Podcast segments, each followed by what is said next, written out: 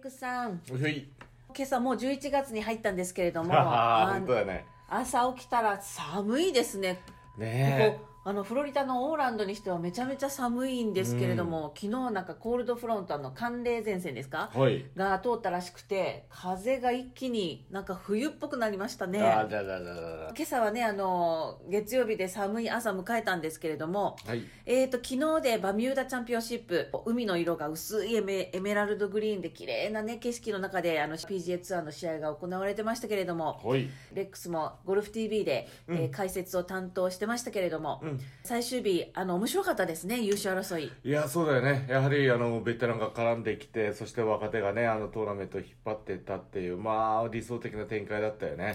はい、えっと、特に終盤うんサンデーバックナインに入って優勝争いがブライアン・ゲイと、うんそれからウィンダム・クラーク、うんこの2人にこう絞られてきてからですね、こう並んだりどっちかが出たりっていう感じで結構接戦でしたよね。大接戦になりましたねでまあ、優勝がベテランになるんですかベテランのブライアン・ゲイだったんですけれどもレックス的にはこの2人の勝負どのように見てましたかいやー見応えのある勝負、まあ、2人のねこうおのおののこう強いところを前面に出しながらのプレーでねうん、結果的にブライアン・ゲイが勝ち抜いたんだけど今度49歳になるんだよね今48歳、そはのいブ、ライアン・ゲイがね勝ち抜いたっていうのがまたすごいよね近年ちょあの最近調子悪かったんだけどね一旦こうやって優勝争いに絡んできたらこう最後まで勝ち抜けるっていうのもね彼の勝負強さメンタルの強さっていうとこなんでしょうかねものすごい気持ちがこう出るゴプレーしてましたよねゲイ。ああそしてもう自分を信じてるよね今回のウェアはどちょっと地味めだったんだけ どあの最後に勝った時のあのス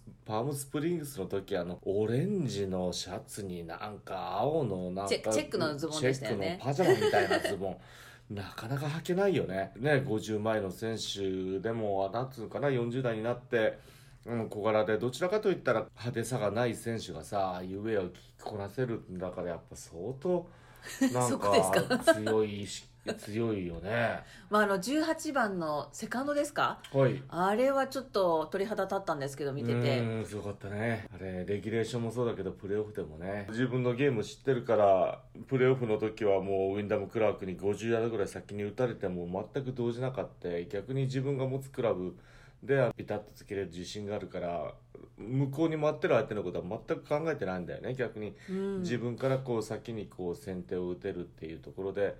もうショットに集中してもう10メーター近い打ち上げだからねあのホールはね、うんうんで風もしてるから数字では何ヤード打ったらいいっていう情報は入って分かってんだけどあとは感覚の部分があるよね。はいで感覚の部分って言ったらやっぱ最後は自分のその感覚をどこまで信じきれて打てるかっていう世界になってくるんだけどそれが見事に安藤と丹波でコントロールしきってね打ってたっていうのがやっぱ彼の強さなんだねこうやってああいう勝負どころでそれができんだもんね最近特に飛距離うんを、まあ、伸ばすっていうか、まあ、デシャンボンの影響もあるんでしょうかねおいまあやっぱり飛ばしてうんコース攻略して勝つぞっていうそういうなんかこう考え方がねちょっとこうクローズアップされてますけれども、うんまあ、今回この優勝争いの2人は、まあ、クラークはすごい飛ばし屋ですよねうん、でゲイは、まあ、普通平均ぐらいなんですかいねやかなり飛ばないよあかかなり飛ばないんですか、うん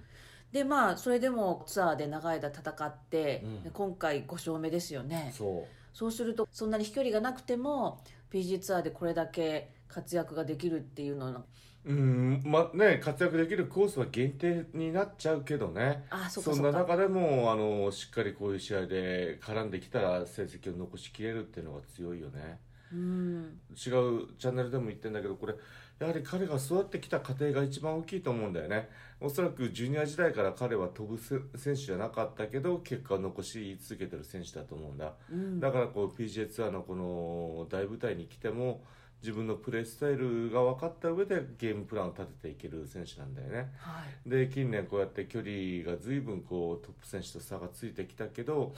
そんな中でも自分のゲームでどうやって戦っていくかっていう組み立てができてそれができたらもうそれを信じて自分のゲームに集中してスカを作っていくっていうゲームマネジメントだよねはいそれができきってるっていうのがさすがだよねだからあてあ他の選手が視界に入んないだろうね一旦ゴルフ始めたらねうん自分の世界に入り込うめる、んうん、で目標のターゲットのスコア、もしくは1打でもこう少ないスコアで回っていくっていうことに集中してプレーができるんだろうね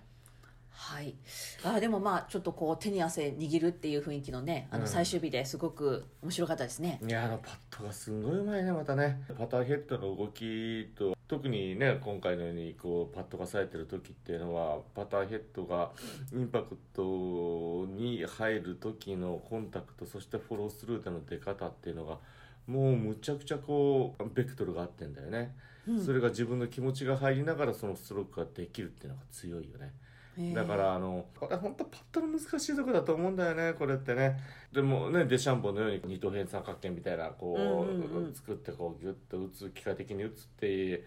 ところももちろんあるんだけどデシャンボンにしてもあんなストロークしても最後は手の微妙な感覚は必ずストローク中に入ってるしさうんだから彼のストロークを見たらよくパターで言われるなんつうかな手の感覚をつれて肩の回転で打ってとかなんかいう方もたくさんおられるんだけどそれはそれで基本的には基本形はいいんだけどあとは最後はこの手の感覚を最高にこうビンビンに使って打つっていうのが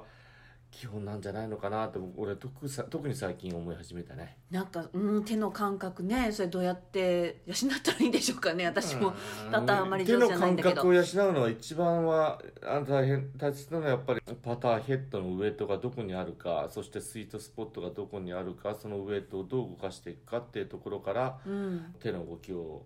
作っていけばいいと思うんだけど、ヘッドの重さを感じね、る、まずヘッドの重さを感じてそれをちゃんとターゲットに対して自分がこうイメージしたヘッドの重さをボールにぶつけていって、目標の方にこうた打っていくっていう感じかな。はい、それをこうそこを大基本に考えていってストロークを構築していったらあんな感じになるんじゃないのかなと思うもう彼はもう感覚でしかないような感じだもんねしかもね、ちょっと私もその辺トライしてみようかなうんはい、やってみます。えーということでですね、えー来週はヒューストンの方に場所を移して、ほいまあマスターズの前の週ということなんですけれども、うん松山選手は出るって私聞いたんですけれども、えー、と他になんか注目できそうな選手いますか、来週。うーんダスティン・ジョンソンそしてミケルソンがシニアに行くかヒューストンに行くかそう迷っですてよねたんだけど、ヒューストンに来るみたいだし、はい、であとはケプカがね体調次第だったら来ると思うんだケプカはコース改修にちょっと携わってるから今回のあコースそうなんですか。うんで今回のコースはパブリックコース日本で言ったら、はいミニシパルって言ったらその地域が持ってる地域の自治体が持ってるコースだから、うん、誰でも回れるコースでトうんーナメントが開催されるっていうことだし、へーまあそういうところもちょっとちょ興味深いところなんでしょうかね。ね、まああの本当マスターズの前哨戦ということで、うんちょっとまた注目してね見たいと思いますけれども、レックスはゴルフ TV で解説ですか？そうですあじゃあそれも楽しみにしてますね、さっきシニアツアーってちょっとあの出たんですけれども、優勝がダーレン・クラー クで2位がランガーベルンハルト・ランガーっていう名前が見えたんですけれども、2人頑張ってますねクラークはまだシニアでそんな間間もないけどランガーさん64だからねすごいですねランガーのそのそれこそロングランですごくいいポジションで常にプレーされてますけれども、そういえばあのレックス今発売中のゴルフダイジェストの「チョイス」うんであのランガーのえーインタビュー記事出してますよね、そうね。あ俺のインタビューは、まあ、ランガーさんにこうやってね、あの、長いキャリアの秘密とか、過去のいろんなね、ショット、ゲンスイングの変変遷変遷か。あとは、イップスにね、至るの時、どうやって克服したとか、そんなこんなを俺は聞いて、はいあとのページは、あの、佐藤信人と、えっ、と、森、森弘さんっていうのかな。はい、がスイングをこういろいろ解説してるっていう特集なんだけど結構ねあのあれいっぱいねいっぱいページ数取ってんだよね178ページ取ってると思うからはい、結構チョイスの中ではこう力を入れたあの特集になってるからまあ面白いと思いますよ。ね、まあ、レックスもまあシニアの年齢になってますけれども、うんそういう意味じゃランガーの話って興味深かったですかね。あーすごいねやっぱり基本的にもうゴルフが好きなのねトーナメントが好きなんだね。うん、彼が言うには朝起きてトーナメントで勝つために体をトレーニングするとかそういうことが全く苦になんないってことらしいから、うん、うん、それが一番の秘訣なんかな。うこんう継続して努力ができてそれが苦になんなくって何よりも戦うことが好きだっていうのが彼がずーっとね今までやってこれてそしてこう今からも頑張るっていけると思うんだけどさそれがまあトーナメント生活を長くこう続けていくうん一番のコツなんだろうね。あのちなみにレックスはランガーとプレーしたことあるんですよね遠い昔って聞いたんですけど、うん、そうそう昔あの前衛の練習ラウンドで水曜日一緒に回ったんだけどねはいうんどそうどんな感じでしたその時あーまあもうそ俺の時がはもうビンビンでやってる時ですよねランガーもねそうビンビンランガーがもうちょうど全盛期で俺も大学生の時で向こう気が強い時だったから一緒に回っても逆にもう大したことないなぐらいって俺も思ってたんだけどねうんうん逆に言ったらあれだよね試合になって試合になって回り始めてスコアを作るっていうゴルフをし始めた時に強さをこうもっと感じ始めるタイプの選手なんじゃないのかなはい派手さはないんだよねうん全然派手さはないなんかねインタビューでもすごい優しい方だったって言ってましたようねんですごいこう真面目はい実直であのすごい温かみのある人かなそんな感じかなはいあのぜひね皆さんもランガーの記事うん見てください、はいあのきっと面白いと思いますはいはいじゃあ今日もありがとうございましたはーいじゃあまたよろしくお願いしますはいはい